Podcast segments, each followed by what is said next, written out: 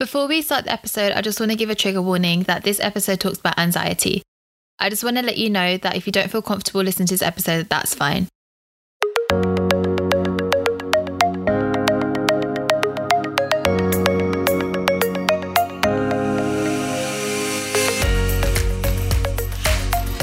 Hey everyone, and welcome back to It's Pretty Personal, a podcast all about love, mindset, life lessons, and South Asian diaspora. Hope you've had a good week, and I just want to say that today is episode 10, which is a huge milestone for me. I feel like I'm legit a podcaster now. I am so happy that I've made it 10 episodes. Is it a 10 a 10 pod anniversary? Is that a thing? Well, happy 10th episode anniversary.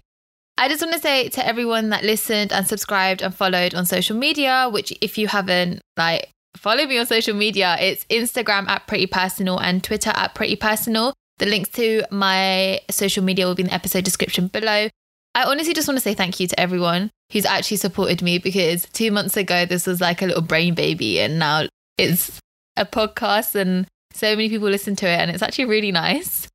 Oh, and if you are listening on Apple Podcasts, please be sure to rate it five stars and leave a review because it really does help the podcast grow. Today is a really special episode, and not because it's the 10th episode, but because I've got my first ever international guest. So today I'm joined by Nena Matani, a clinical psychologist from California, and we have a conversation all about anxiety from what it is to how our brain actually registers what we're feeling as anxiety. It was such an interesting conversation, and I'm so glad that I get to share it with you guys. Nena also has an Instagram page called Millennial Mind, so I'm going to link it in the episode description below and be sure to check her out as well. So let's get into our conversation.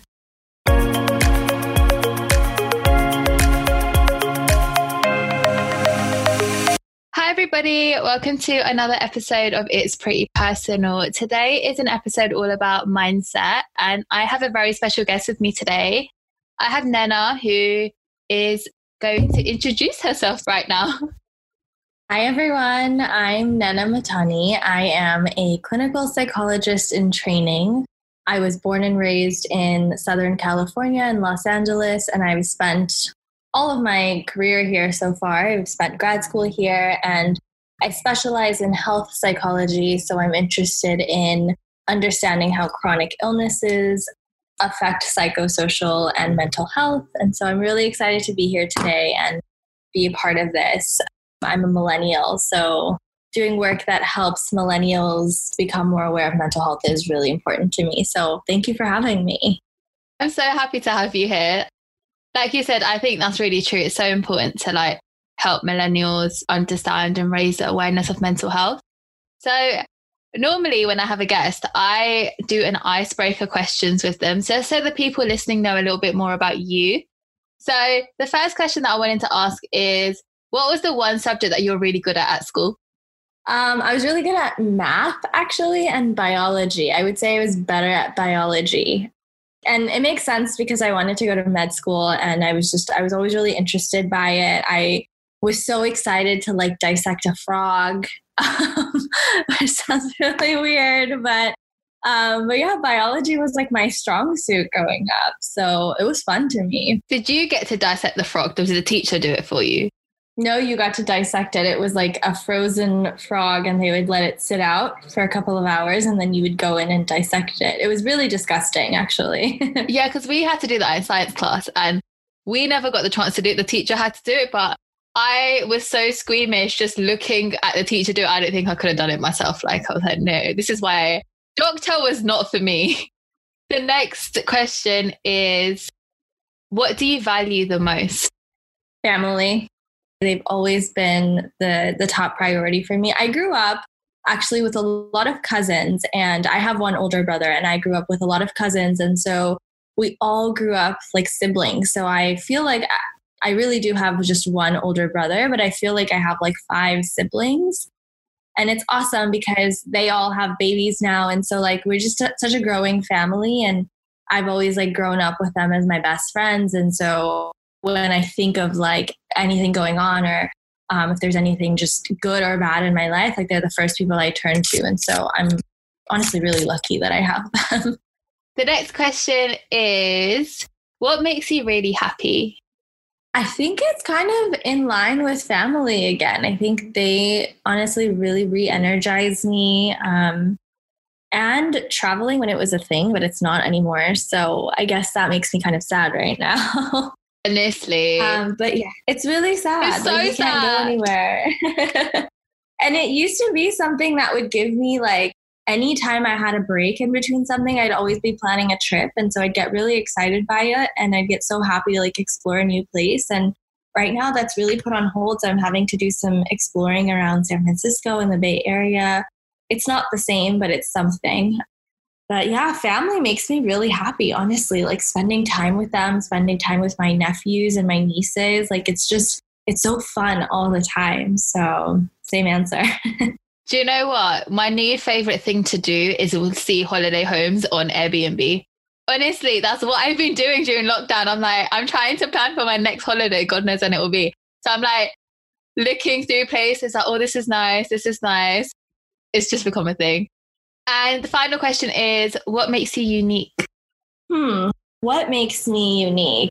Um, I feel like honestly being a millennial i mean not being millennial is not unique but i feel like being in this field and like being a millennial and kind of sharing my story makes me unique. Um, i feel like a lot of times psychology is really not approachable and we think of psychologists as or at least when i was not in this field i used to think of psychologists as like really esteemed people that i didn't feel like i could talk to necessarily like i didn't feel connected with them and I was scared of them, honestly. I was like, are they reading my mind? So I just, I feel like that makes me unique to be this millennial and this like person who's going through things on my own and also a psychologist and, you know, almost like an expert on these things. And so, yeah, I think, I think that makes me unique. I love that. So let's talk a little bit more about how you got into to psychology and your job so, do you want to talk a little bit about your journey? Yeah, yeah. So, you know, it started in biology class when I wanted to be a doctor. was dissecting frogs. um, but yeah, I was, I always wanted to go to med school. I thought I was going to be a doctor. I actually wanted to be a surgeon. And then my mom actually got diagnosed with breast cancer and it was pretty early stage. So we were able to fight it. But I did start to notice kind of like the mental impact that something like that takes on the person and the family and I just I got way more interested in that. Like I wanted to meet people in that place where they had this like chronic medical illness and were suffering and meeting them there and helping them guide them through that journey. And so that's how I became more interested in psychology. I majored in it in undergraduate and um, and then I went to grad school for it and I all of my rotations were in medical care settings so I still got to fulfill like being in the medical centers and you know I, I was always like energized by being in a medical environment and so I still get to do all of that. So that's kind of how it all started really was with my mom. And then you are currently doing research as well right I am, yes. So I am actually doing a, a couple of different projects right now, but all of my research focuses on, again, chronic illness and the mental health aspects of it. And so one of the projects I'm working on right now is looking at cultural aspects of caregiving and helping understand like what can we do to better support caregivers um, and we are trying to look at the south asian population but there's not a lot of research out there so my mentor is amazing and really focused in South Asian work. And so that's what we're doing right now and hoping to, you know, get a document out there that helps set guidelines for how we should work with people of minority populations. I think that's so important as well because I feel like especially like during lockdown and stuff, I think one thing that I've really realized is people are putting people in buckets, but not one person doesn't fit one bucket all the time. So I think it's great that your research is like tailored towards South Asian people in the sense of um, not all like caregivers are in one bucket. Exactly. Yeah. And we can't put them in one bucket. Their experiences are also different. Yeah, definitely. So this episode is all about anxiety. And I want to put a disclaimer out there that whatever we talk about if you are suffering from anxiety, please, please, please go see a medical professional in the country that you are in. So now that disclaimer is out of the way, let's talk about anxiety. So I guess the simplest question is what is anxiety? Yeah, so anxiety is actually a response to some sort of fear stimulus that we have. So if you can think about like let's take coronavirus because that's the the biggest thing that's causing people anxiety right now. We often think get anxiety when we're thinking about fear of the future or what is going to happen. So what if coronavirus doesn't end? That will instantly put us into a panic state and and anxiety is kind of the chronic state of fear that we have. Our body is um, responding to our fear stimulus at all times, and that can cause anxiety. So having an us having some sort of level of anxiety is normal, um, but when it becomes clinical, is when it starts to interfere with your everyday functioning. So when you're anxious but you can't even get through your day or do your job, then then you might want to consider seeing someone for that. Yeah. And like what actually happens in your brain? Like that's the bit that I'm so interested in. It's like what happens in your brain for your brain to register that you're feeling what you're feeling is anxiety? Yeah, so we have two different like systems in our nervous system and they both respond to different things. So normally when we have some sort of stress response or we have something that we're that scares us, for example, we trigger this system in our body called the sympathetic nervous system. And that is our body going into this fight or flight mode. You might have heard of that. Yeah. And what that means is our body is getting prepared to either fight whatever that fear is or run from it. And so when we have, you know, something that we're afraid of or something that stresses us out, that's not chronic. It's just this some just this one thing. Our body can fight that. And then it goes into this rest or digest system, which is called the parasympathetic nervous system. And that brings our body back to normal baseline. It regulates our body temperature again, and that helps us kind of get rid of that stress. So if you think about like taking a final exam for example your body is going into this fight or flight mode and you're you know you're getting ready to take that exam you're doing everything you can you're drinking all those energy drinks your body is in that fight or flight mode and then as soon as it's over, you're going to sleep for like 10 hours because you're so exhausted. That's your body in rest and digest, and it's starting to regulate itself again. And so that's what happens in the brain. Now, when we think of anxiety, our body can do fight or flight mode for a period of time. But when we have chronic stress, our body is always in that fight or flight mode. And that's when we have anxiety because our body thinks that everything is some sort of trigger or something fearful or something um, to be afraid of. And so our body is always in this fight or flight mode. So we're not able to get to this rest or digest mode. And we have to start to force it into ourselves by doing things like exercising and relaxation, because these are all things that trigger that rest and digest system in our body. So that's what's going on in the brain. There's a whole lot of going on our brain is responding to these different stimuli and um, and it's trying to trying to protect us but when we're chronically stressed it actually doesn't know how to do that anymore i think one thing that i want to ask is how do we distinguish what is the difference between chronic stress and just like normal once in a while kind of stress yeah so as i mentioned before when something is chronic it will start to interfere with your everyday functioning. So if you're, you know, if you have like stress about, for example, coronavirus, right now that that can easily turn into anxiety because it, it is becoming a chronic stress. But if you have like a stressor, for example, like you lost your job and you're finding a new job, you may have stress and anxiety for that period of time. And it could be like a couple of weeks and then it will go away or you'll have it for like a day or so. But when you start to notice that, you know, you're not actually able to get through your day, you're not able to do your job, you're not able to get out of bed without being terrified or without constantly thinking about the future and you feel like your thoughts are running away with you, then that's when we can classify it as this chronic stress and this anxiety. Mm. And there's loads of different forms as well, right? Yes, there are. So anxiety at its core is the same, but it can manifest in different ways. So it can manifest in things like OCD. So becoming really um, terrified of cleanliness and wanting to stay clean all the time and washing your hands a ton of times a day. And that all comes from the underlying anxiety and the fear of contamination. There's social anxiety, so fear of being in public settings and talking to people and um, just interacting socially. And that's, you know, that can be like fear of rejection, that can be fear of people, it can be, you know, a fear um, related to anything social. Then there's like dating anxiety. Um, there's, you know, there's all different kinds. And at the root of it is fear of something.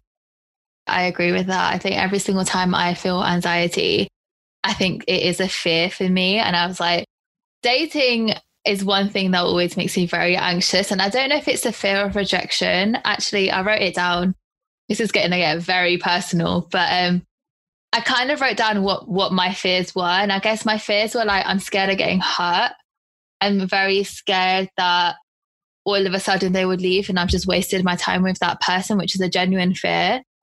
And the other fear is like the fear. I think the fear that I have is that I'm disposable, and I never want to feel like that. So that always causes a lot of anxiousness for me when I'm like dating people just because I'm like, there's a lot of pressure out there to like find this perfect one or this right one.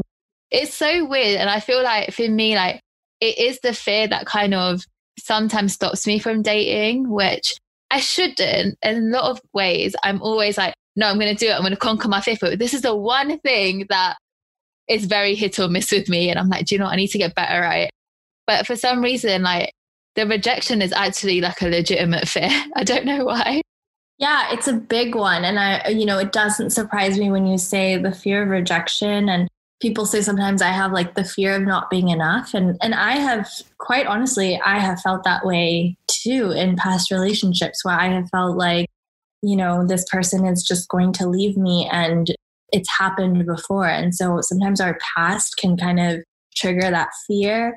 And so um, you're right when you say that we have to work through it, but how we work through it is really important. So we can't go from like zero to a hundred, right? Like you can't you can't go from like not going on a date and having this fear to being like i'm going to go out and i'm i don't even care and i'm going to marry the next guy that i see exactly we can't we can't do that either so we have to take baby steps and it could be even like writing out your fears and writing them down and taking baby steps towards maybe like messaging the person um, or even thinking about messaging the person or role playing messaging the person. You know you definitely cannot go from 0 to 100 and and recognizing that in some ways these fears are quite normal because we do live in a society where you know online dating is a really big deal and it's a really scary thing right? Like social media can be a really scary thing. It can be great and it can be really scary. And so recognizing that that is all valid and normal. And you know it's it's part of the experience and part of this process but normalizing that for yourself and recognizing like you're not the only one that feels that. And there's tons of people that feel that. And as a professional i have felt that. I think there's a power to that. Like when i wrote this down or even when i even started the podcast i did not realize how many people were in the same boat as me, so to speak. And I was like, yeah. There was something quite relieving about that in the sense that, oh, okay, I didn't know other people felt like this way. And I know that a lot of people have dating anxiety, especially now, especially with COVID. Dating itself is stressful. But now you're in this situation where you don't even know where this person has been, what they've touched. So it's like the health anxiety and the dating anxiety is mixing up to be like one big anxiety.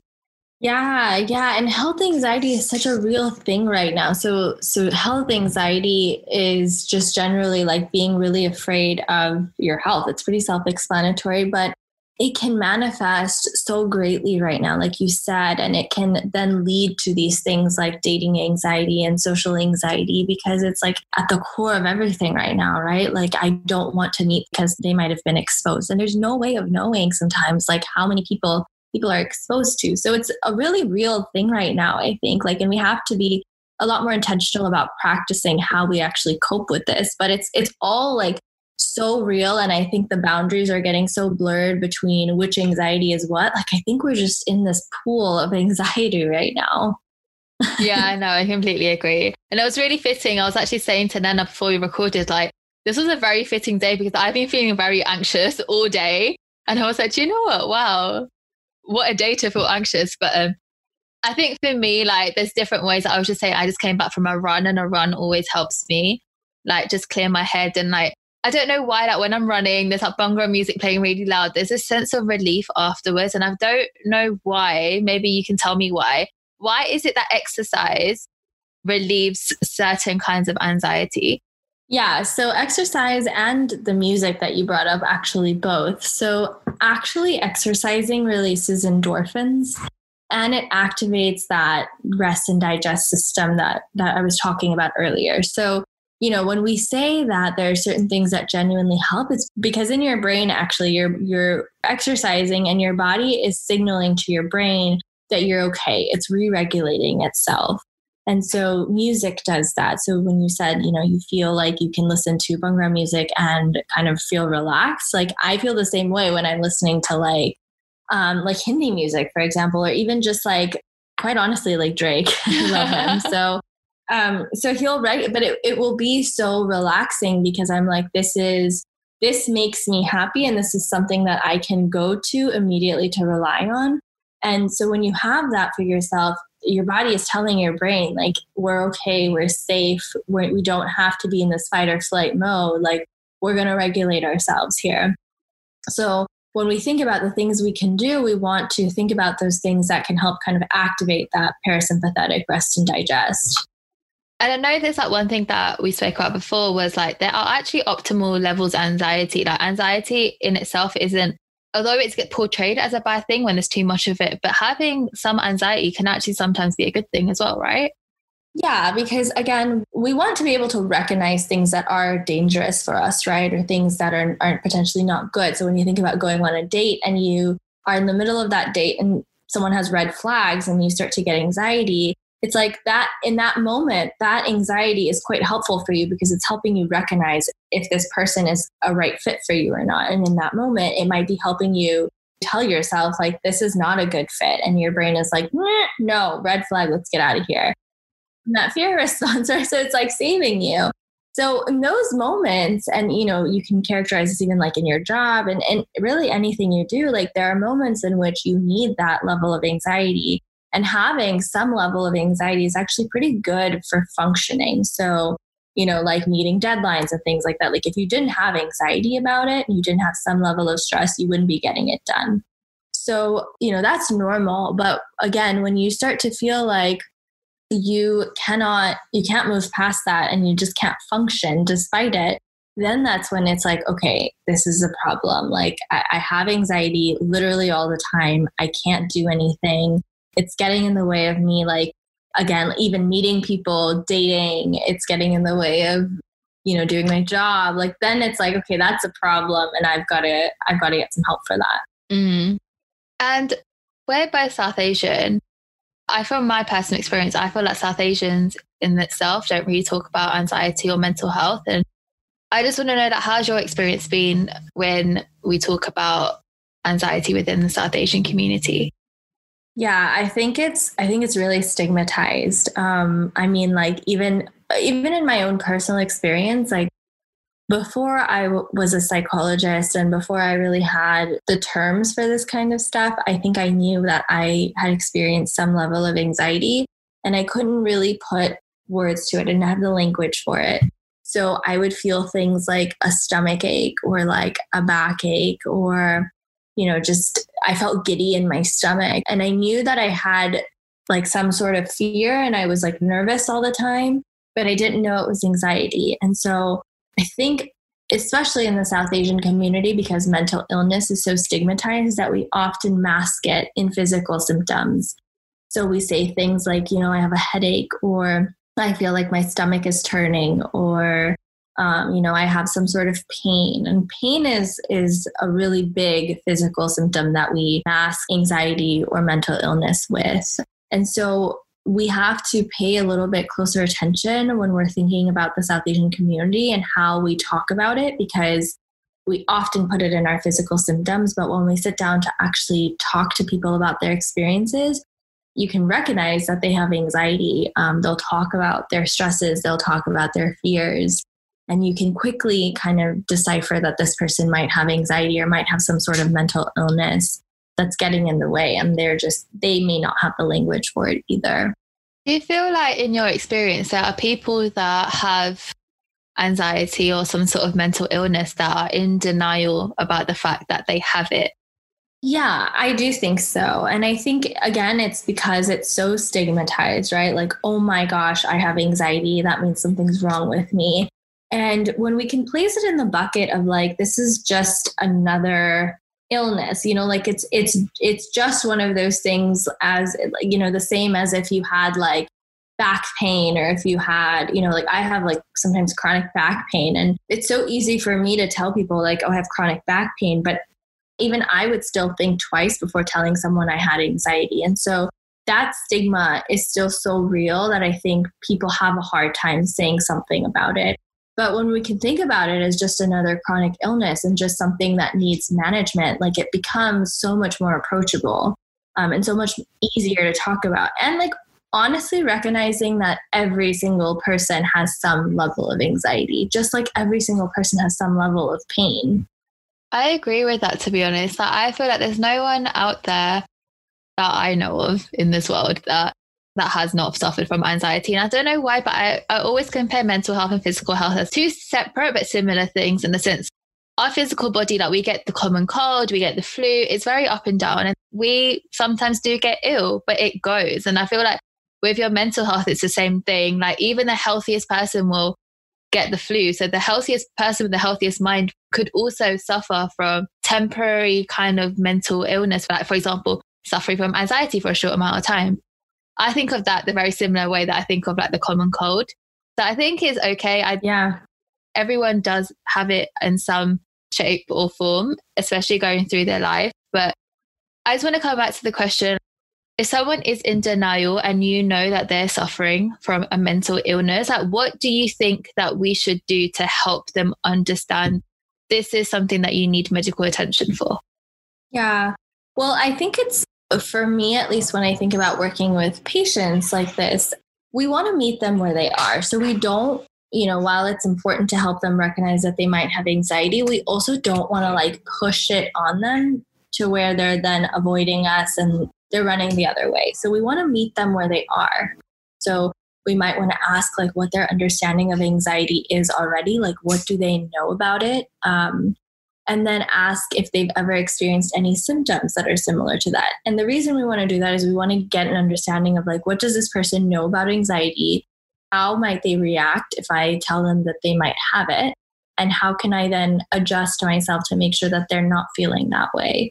Because we don't want to add to it, right? So if this person has like a limited understanding of anxiety, then I would approach it in the sense of like, you know, sometimes we can have physical symptoms that can be manifested as anxiety and we don't even recognize it and we might not even know it. And i i would probably at that point talk about my personal experience with it right? Because i want to normalize it for this person. I want to make them feel like this is not something that is only um, something that you have that you know we all experience that. So i would kind of meet the person where they are and have more of a discussion about it. Like I wouldn't say like you have anxiety and you need to get help. Like I would talk to them about what anxiety is, about how our body can manifest it, and then about how, you know, it can be helpful to see someone to talk about it.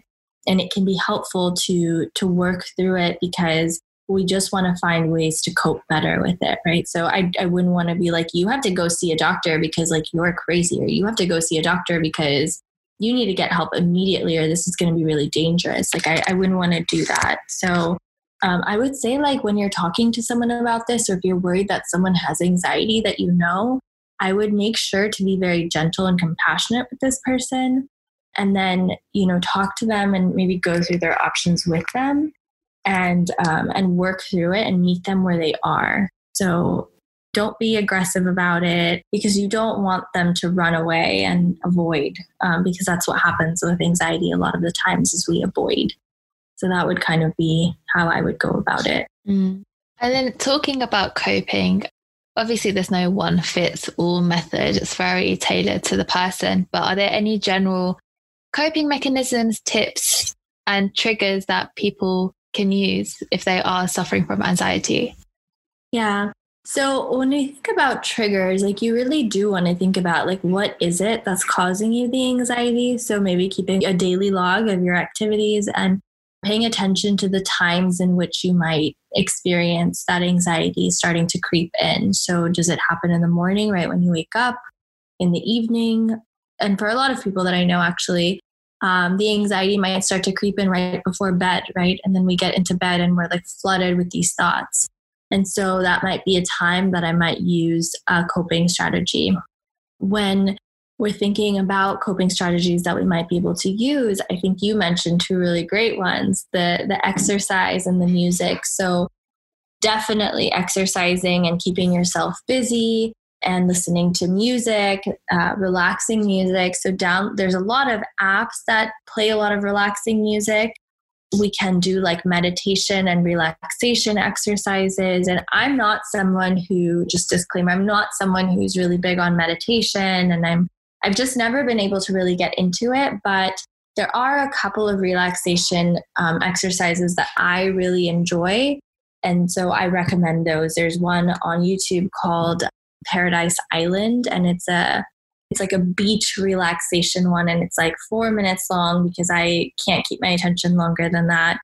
So I definitely recommend something like that because like beach waves and noises like that are actually really relaxing for your body. So paying attention and listening to those um, can be helpful.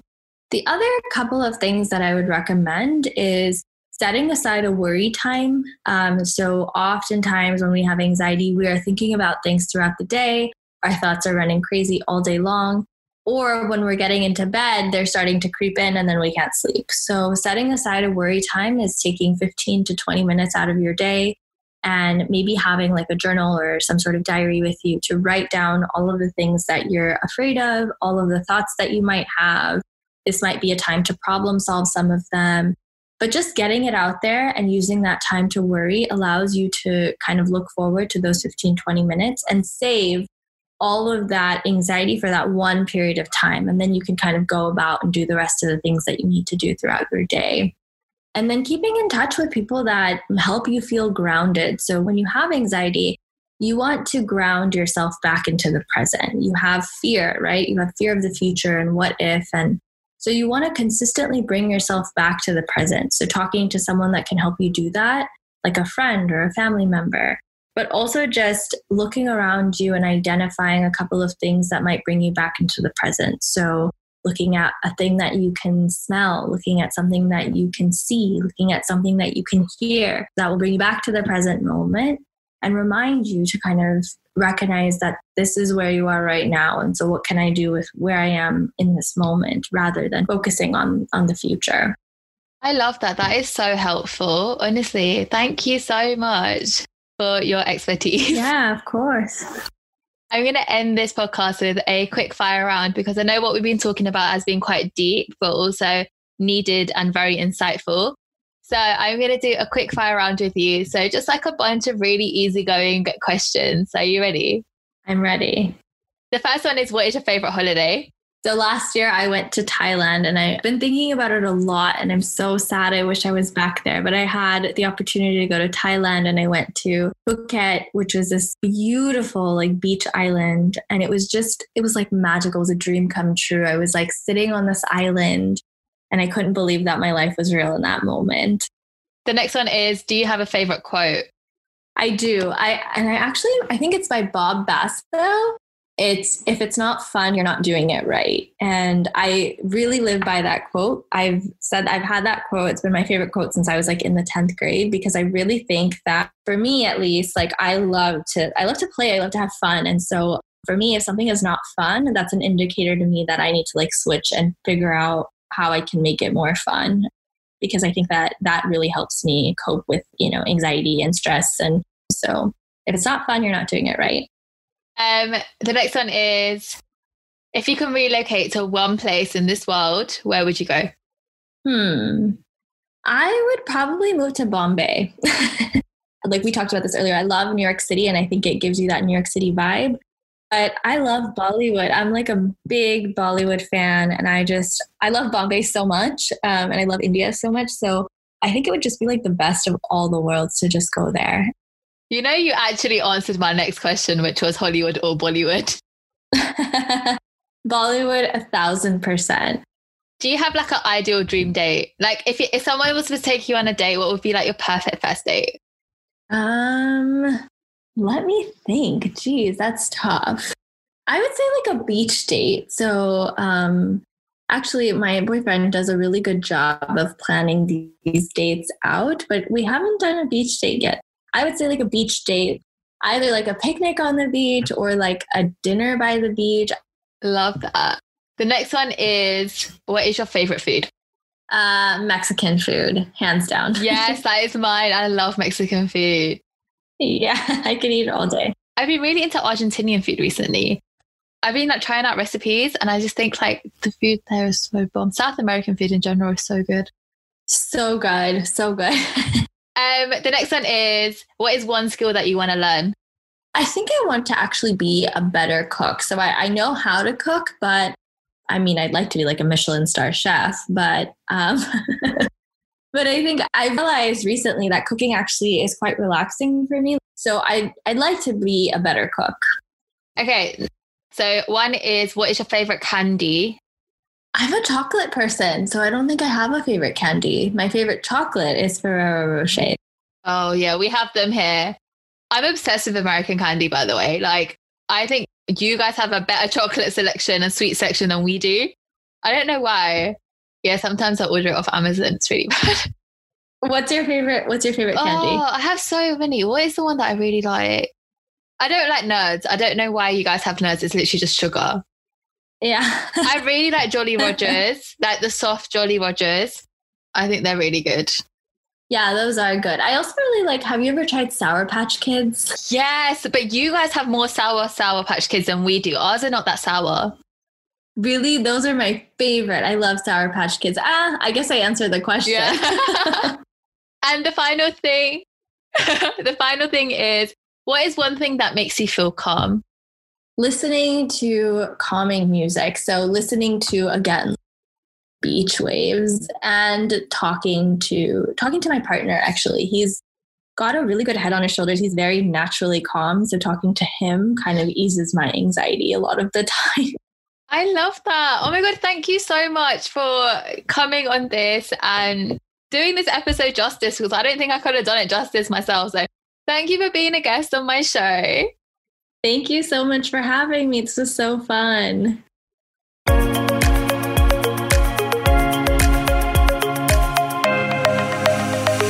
I really hope you enjoy the episode. I just wanted to say thanks again to Nena for being a guest and being so amazing and sharing her knowledge and experience. I could really relate to the things that she said. Like I said before, if you are enjoying listening to these podcast episodes, then please subscribe or follow this podcast on wherever you listen to your podcasts. And also follow me on social media so that you're updated on everything to do with this podcast, I guess, and sometimes the occasional picture of me. Um, and if you like what you heard, please check out all the other episodes that I have so far. I've covered topics such as colorism, heartbreak, and also how to create effective goals. I hope you guys have a really good week and are staying safe, and I'll speak to you guys next week. Bye.